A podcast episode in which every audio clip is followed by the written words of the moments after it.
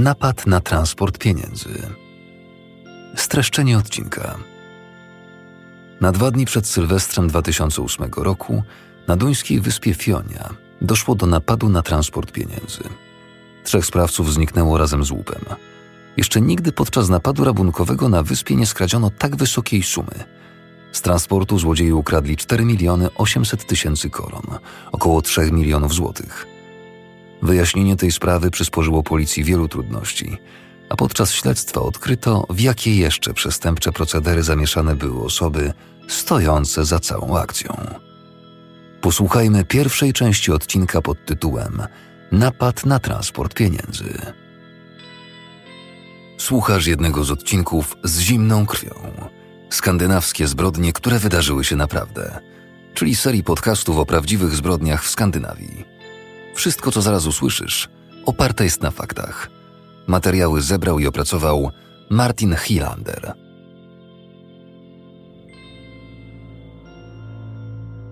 Jest 29 grudnia 2008 roku, 2 dni przed Sylwestrem. Wieczorem o godzinie 18:14 na numer alarmowy policji w Odense na duńskiej wyspie Fionia zadzwoniła kobieta kierująca transportem pieniędzy. Na funkcjonariuszu, który odebrał telefon, sprawiła wrażenie wstrząśniętej i przestraszonej. To była Dorte. Dorte dobiegała 40 i była kierowcą transportu pieniędzy. Miała wieloletnie doświadczenie zawodowe i od dawna pozostawała zatrudniona u tego samego pracodawcy. Tego dnia jechała swoją zwykłą trasą, po kolei odbierając od zarejestrowanych firm ich dzienny utarg spakowany w specjalne torby. Tak jak to zawsze robiła. Ostatnim przystankiem na trasie była stacja benzynowa i restauracja Monarcha przy autostradzie niedaleko Kildebierg. Kobieta powiedziała funkcjonariuszowi pełniącemu służbę przy telefonie alarmowym, że jej transport padł ofiarą napadu, a sprawcy uciekli, zabierając większość odebranych przez nią już toreb z pieniędzmi. Dorte podała, że napastników było 3. Poprosiła też policję o jak najszybsze przybycie na miejsce zdarzenia. Pierwszy patrol dotarł tam w niespełna 5 minut. W kabinie kierowcy policjanci znaleźli kobietę palącą jednego mentolowego papierosa za drugim. To była Dorte. Było oczywiste, że wydarzenia bardzo nią wstrząsnęły. Nadal pozostawała w szoku. Funkcjonariusze zajęli się Dorte, a kiedy nieco się uspokoiła, przystąpili do wykonywania swoich czynności. Pośpiech był wskazany. Poszukiwania sprawców należało bowiem rozpocząć jak najszybciej, zanim zdążą przepaść bez śladu. W pierwszej kolejności przesłuchano Dorte. W międzyczasie na miejsce dojechali kolejni funkcjonariusze i sprawdzali teraz, czy w pobliżu nie ma świadków, którzy widzieli dokładny przebieg zdarzenia. Ponieważ okolica była dość gęsto zaludniona, były duże szanse, że ktoś mógł coś zauważyć. I rzeczywiście, świadkowie się znaleźli. Funkcjonariusze przesłuchali ich i spisali protokół ich zeznań. Na późniejszym etapie śledztwa miały one jeszcze okazać się bardzo przydatne. Dorte została zaprowadzona do jednego z policyjnych samochodów, żeby można było odgrodzić rozległy obszar, na którym doszło do napadu. Następnie na miejsce zdarzenia dotarli technicy i zbadali furgonetkę pod kątem śladów pozostawionych przez sprawców. Jednocześnie przesłuchiwano też Dorte. Powiedziała ona policji, że odebrała jak zwykle torby z pieniędzmi z restauracji Monarcha i umieściła je w bagażniku samochodu. Przechodząc do kabiny kierowcy, usłyszała za plecami huk wystrzału. Zauważyła wokół siebie kłęby gęstego, szarego dymu i w tym samym momencie poczuła, że ktoś od tyłu kładzie ręce na jej krtani. Osoba stojąca za nią przycisnęła ją do ziemi i warknęła słabo wyuczonym angielskim, że ma się nie ruszać. Leżąc na ziemi, kobieta usiłowała zorientować się co do liczby napastników. Oceniła, że było ich 3. Mówili między sobą po angielsku. Kątem oka zauważyła, jak 2 osoby wskakują do wnętrza pojazdu i zaczynają wynosić z niego torby z pieniędzmi. Szybko jednak straciła z pola widzenia wszystkich 3 napastników, którzy zniknęli za restauracją. Jeśli chodzi o informacje na temat przebiegu zdarzenia, Dorte była pewna jedynie tego, że mężczyźni mieli na głowach kominiarki, a uciekając wszyscy nieśli czarne torby albo worki. Funkcjonariusze policji, którzy przybyli na miejsce jako pierwsi, rozpoczęli przesłuchania świadków napadu. Wychodzili przy tym z założenia, że ktoś musiał zauważyć coś, co może mieć znaczenie w śledztwie. Pewien mężczyzna zgłosił funkcjonariuszom, że zwrócił uwagę na samochód dostawczy zaparkowany na tyłach restauracji Monarcha. Jego zdaniem samochód stał za restauracją od godziny 16:45 do 17:00, a więc nieco ponad godzinę przed napadem. Zauważył też, że na samochodzie znajdowała się nazwa przedsiębiorstwa wykonującego instalacje grzewcze i sanitarne – Krüger VVS. Policjanci natychmiast skontaktowali się z tą firmą i otrzymali od niej informację o kradzieży jednego z firmowych transporterów, do której doszło na przedmieściach Bullerup, na północny wschód od Odense. Był to Mercedes Vito. Właściciel firmy Krüger VVS przypuszczał, że złodzieje ukradli też kluczyk do samochodu. Te informacje od razu przekazano uczestniczącym w akcji policjantom. Oprócz jednostek policji, które przesłuchiwały świadków na miejscu zdarzenia, z centrali wysłano patrole w poszukiwaniu skradzionego transportera. Wszystkim przekazano dokładny opis pojazdu, ponieważ zakładano, że sprawcy prawdopodobnie nim właśnie uciekają. Po wielogodzinnych poszukiwaniach musiano jednak pogodzić się z faktem, że napastnicy najwidoczniej rozpłynęli się w powietrzu.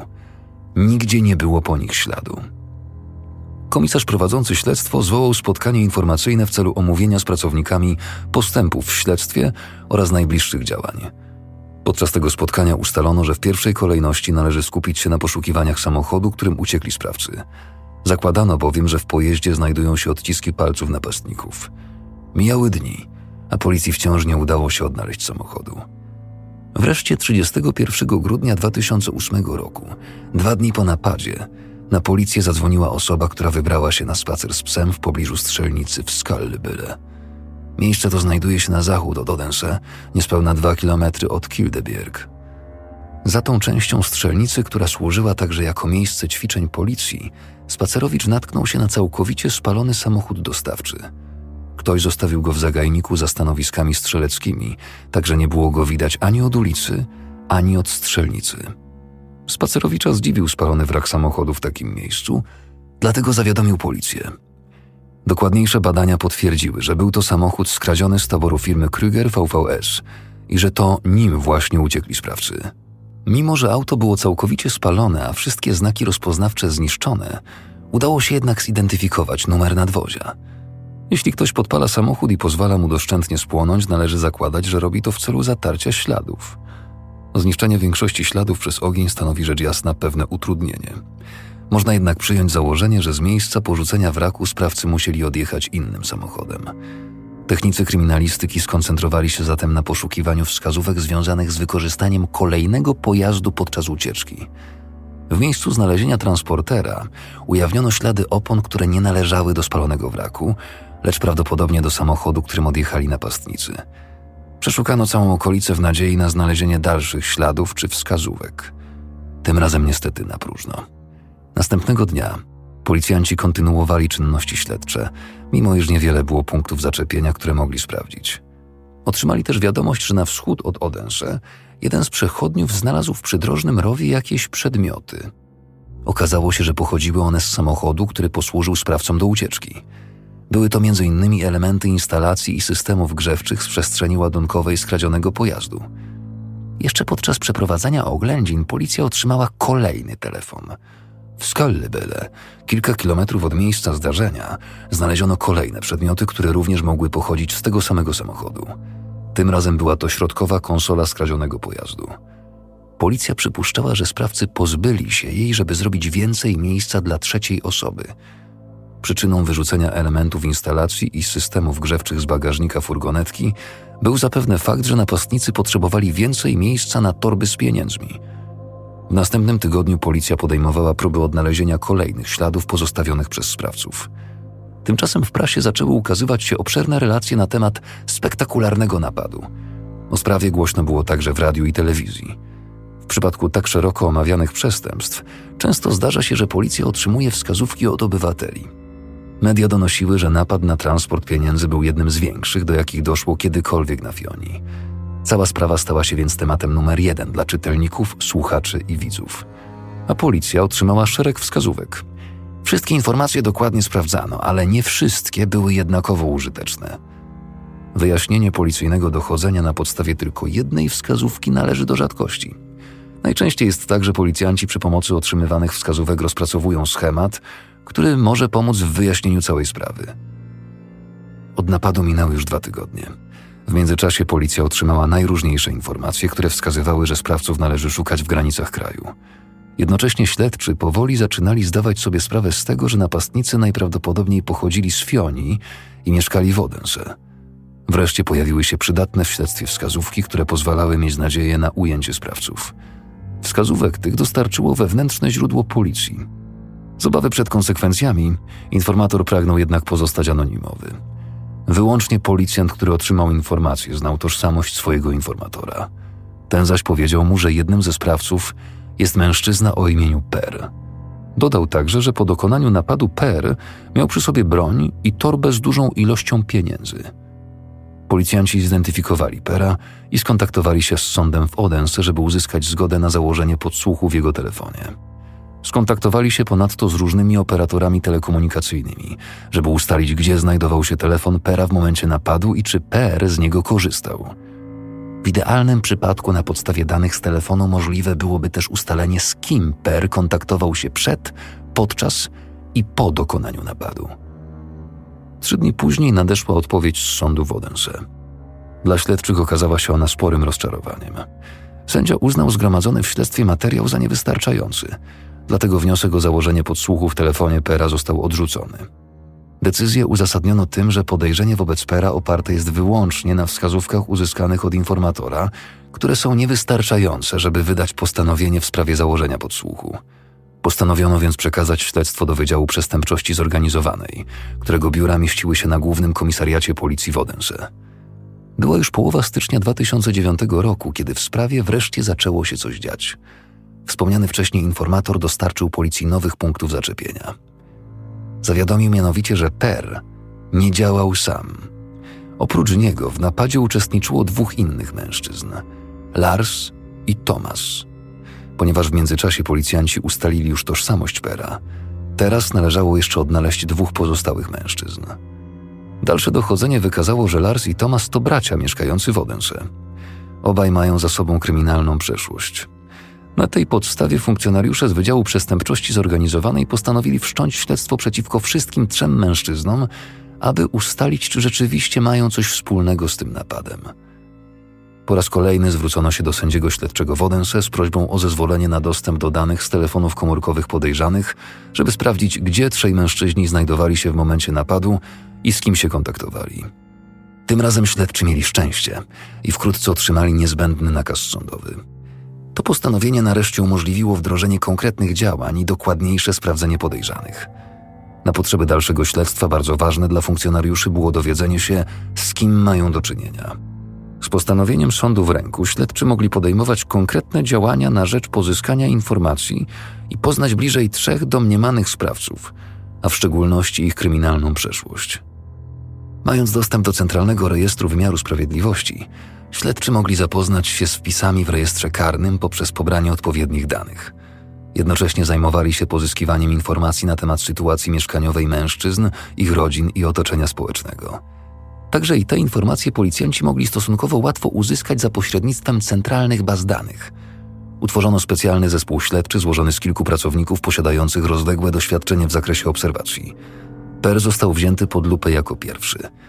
Miał 30 lat i mieszkał razem z partnerką i ich dzieckiem w mieszkaniu w Odense.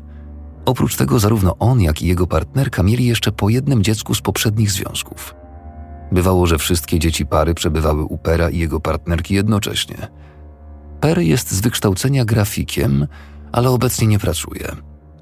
Policjanci ustalili, że pod koniec 2008 roku został zwolniony przez poprzedniego pracodawcę. Był więc bezrobotny dopiero od niedawna. Pobierany przez niego zasiłek państwowy był nieco niższy niż jego poprzednia pensja.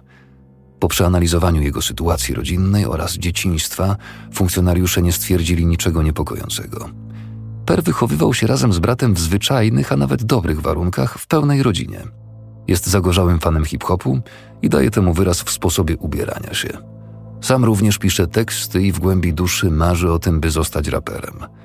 Już od dłuższego czasu zastanawiał się nad otwarciem własnego sklepu z ubraniami w stylu hip-hopowym. Nie był wcześniej znany policji.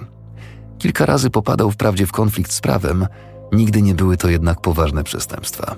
W żadnym wypadku nie był recydywistą. 2 pozostali, Lars i Thomas, to już nieco odmienne przypadki. Lars miał 29 lat i też mieszkał ze swoją partnerką w Odense. Nie miał wykształcenia, ale pracował w wielu przedsiębiorstwach jako spawacz. W momencie policyjnego dochodzenia on również był bezrobotny. W przeciwieństwie do Pera nie otrzymywał jednak żadnego wsparcia ze strony państwa. Nie miał więc praktycznie żadnych dochodów. Jeszcze w trakcie śledztwa Lars został po raz pierwszy ojcem. Na krótko przed napadem na transport pieniędzy przebywał w areszcie z powodu podejrzenia o udział w innym napadzie rabunkowym w Aarhus. Ostatecznie został jednak zwolniony z powodu braku przekonujących dowodów. Kiedy dokonano napadu, Lars mieszkał już z inną kobietą niedaleko Odense. W czasie trwania obserwacji zdążył więc zostawić matkę swojego dziecka i znaleźć sobie nową dziewczynę. Wyniki śledztwa pozwalały przypuszczać, że Lars jest kimś więcej niż tylko drobnym przestępcą. Wielokrotnie był skazywany za gwałty, kradzieże i włamania. Ostatni raz został skazany, ponieważ podkładając ogień pod jeden z domów, spowodował zagrożenie życia przebywającej w nim osoby. Będąc już obserwowanym przez policję, Lars został ponownie zatrzymany. Tym razem z powodu ciężkiego uszkodzenia ciała po tym, jak pobił kijem bilardowym jednego z gości pubu w Odense. Został za to skazany na 2 lata i 3 miesiące więzienia. Trzecim członkiem szajki był Thomas. Thomas ma 25 lat i podobnie jak Lars, od czasu do czasu dorabia jako spawacz. On również nie ma żadnych dochodów, nie pobiera zasiłku dla bezrobotnych ani żadnych innych świadczeń. Ma synka i mieszka z partnerką w mieszkaniu w Odense. Znany jest też pod pseudonimem Thomas, ten złodziej, który pasuje do niego o tyle dobrze, że pozwala domyślać się, na czym polegała jego główna działalność w ostatnich latach. Był wielokrotnie skazywany za nielegalne wzbogacenie się i najwidoczniej dysponował rozwiniętą siecią kontaktów, za pośrednictwem których sprzedawał skradziony towar. W przeszłości Lars i Thomas znajdowali się w centrum zakrojonego na szeroką skalę policyjnego śledztwa dotyczącego kradzieży designerskich mebli, mającej miejsce na terenie całej wyspy. Bracia należeli do grupy podejrzanych. W wyniku tego śledztwa Lars i Thomas zostali skazani na kary pozbawienia wolności. Na użytek wewnętrzny śledczy nazywali bandę przestępców braćmi. Obserwując całą trójkę, ustalono, że Lars i Per nie tylko często do siebie dzwonili, ale też się spotykali. To potwierdzało nie tylko ich znajomość, ale także to, że informator policji mówił prawdę. W tym momencie śledczych najbardziej interesowało jednak dotarcie do wskazówek, które umożliwiałyby powiązanie trójki mężczyzn z napadem na transport pieniędzy. Policjanci wiedzieli, że odnalezienie łupu będzie bardzo trudne. Od napadu upłynęło już wiele miesięcy, a śledztwa prowadzone w przypadku podobnych napadów pokazały, że sprawcy zwykle przez dłuższy czas ukrywali gdzieś pieniądze, zanim wreszcie zaczynali je wydawać. Robili tak rzecz jasna dlatego, żeby osoby z ich najbliższego otoczenia albo policja nie nabrali podejrzeń, gdyby nagle okazało się, że mają do dyspozycji nieproporcjonalnie duże ilości gotówki. Ale jak powszechnie wiadomo, wyjątki potwierdzają regułę. Lars nie potrafił się powstrzymać. Na początku lutego, kiedy był szczególnie intensywnie obserwowany przez policję, popełnił błąd. Policjanci otrzymali informację, że dwukrotnie odebrał większą sumę pieniędzy u swojej siostry na północy wyspy. Wcześniej do niej zadzwonił i poprosił o przygotowanie dla niego większej kwoty, którą chciał zabrać następnego dnia. Wydawało się, że Lars pilnie potrzebuje pieniędzy, bo podjechał do siostry jeszcze tego samego wieczora. Po tej akcji policjanci byli niemal pewni, że mężczyźni zdeponowali swój łup z napadu u siostry Larsa. Podejrzenie to potwierdziło się, kiedy dobry tydzień później Lars ponownie odebrał od niej większą sumę pieniędzy. Postąpił przy tym dokładnie tak samo jak za poprzednim razem. Najpierw zadzwonił i zapowiedział swój przyjazd, prosząc ją o przygotowanie 20. Policjanci byli przekonani, że mówiąc to, Lars miał na myśli 20 000 koron, około 12 700 złotych. Poprosił też siostrę o staranne przeliczenie pieniędzy i schowanie reszty. Na podstawie tej informacji miała nastąpić dokładniejsza weryfikacja. Wieczorem funkcjonariusze dowiedzieli się, że Lars znów zamierza odwiedzić siostrę. Kiedy odjeżdżał spod jej mieszkania, towarzyszyło mu 2 przyjaciół. Policja zatrzymała ich samochód. Podczas przeszukania znaleziono dużą kopertę zawierającą w sumie 21 000 koron, w banknotach po 500 koron. To, że pieniądze rzeczywiście należały do Larsa, potwierdziło się jeszcze tego samego wieczora dzięki podsłuchanej rozmowie telefonicznej. Lars zadzwonił do Thomasa i opowiedział mu, że zatrzymała go policja i skonfiskowała jego pieniądze. I że na wszelki wypadek nie dał pozostałym nic z tych pieniędzy, żeby nie wzbudzać podejrzeń policji. Szczegółowe informacje podawane podczas tych rozmów były dla policji na wagę złota. Funkcjonariusze zbierali dowody i wszystko starannie archiwizowali. Akta śledztwa rosły z dnia na dzień. Skąd Lars miałby wziąć taką ilość gotówki, nie mając pracy ani żadnego innego źródła dochodu? Nie będzie mu łatwo się z tego wytłumaczyć. Wszystko wskazywało na to, że Lars nie był w stanie zapanować nad rządzą zakupów. Sprawił sobie niemal nowy samochód. Audi A3. Kupił go od znajomego mieszkającego na północy wyspy. Policjanci zbadali szczegóły tej transakcji i przesłuchali świadków, którzy wiedzieli o zakupie. Audi kosztowało Larsa 165 tysięcy koron, około 105 tysięcy złotych. Płacił gotówką, banknotami o niewielkich nominałach. Najzwyczajniej w świecie zjawił się u sprzedającego z kieszeniami kurtki wypełnionymi gotówką. Wydawanie sporych sum pieniędzy niedługo po zrabowaniu tak dużego łupu nie było rozsądne.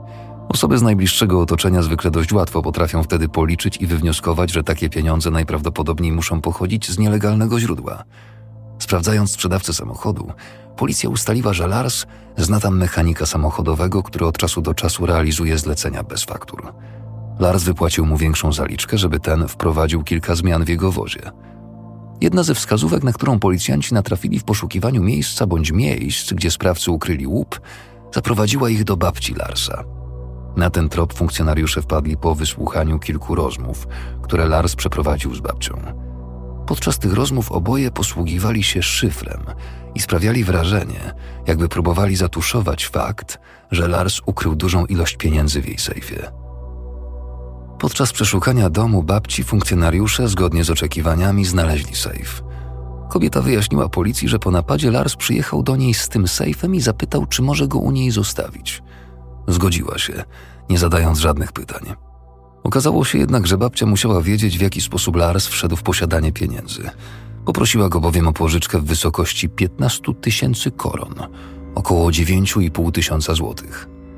Policjanci stosunkowo łatwo zdołali zabezpieczyć sporo konkretnych wskazówek świadczących przeciwko Larsowi. Nieporównywalnie trudniejsze okazało się jednak udowodnienie, że także Per i Thomas weszli w posiadanie znaczącej gotówki w nielegalny sposób. W połowie lutego 2009 roku policja przechwyciła wiadomość do Thomasa.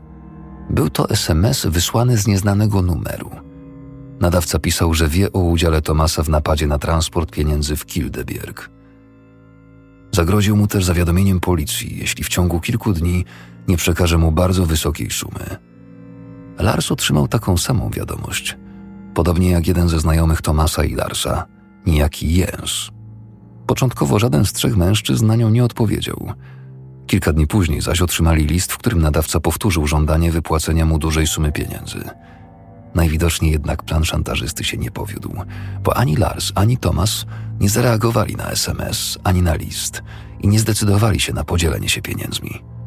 Kopię listu policja znalazła w samochodzie Thomasa. Funkcjonariusze stawali na głowie, żeby odnaleźć szantażystę. Nie udało się to jednak aż do zakończenia śledztwa. Później żaden z trójki mężczyzn nie otrzymał już żadnej wiadomości w tej sprawie. Mimo że policja była już wówczas w posiadaniu licznych dowodów poszlakowych przeciwko całej trójce, żaden z nich nie był jednak wystarczający, żeby zatrzymać mężczyzn i wnieść przeciwko nim akt oskarżenia. Nie pozostawało więc nic innego, jak tylko kontynuować śledztwo. Pytanie brzmiało, jaką strategię należało teraz przyjąć? Idealny scenariusz zakładał rzecz jasna odnalezienie łupu z przestępstwa. Czy Lars, Thomas i Per byli wystarczająco sprytni, żeby jeszcze przez jakiś czas trzymać pieniądze w ukryciu? Policjanci byli przekonani, że to tylko kwestia czasu, aż któryś z nich popełni błąd i się zdradzi. Czy jednak policji uda się wyjaśnić sprawę, zanim pieniądze zostaną wydane, ukryte albo wywiezione z kraju? Wersja polska, tłumaczenie i realizacja nagrań Roboto Sound. Czytał Filip Kosior.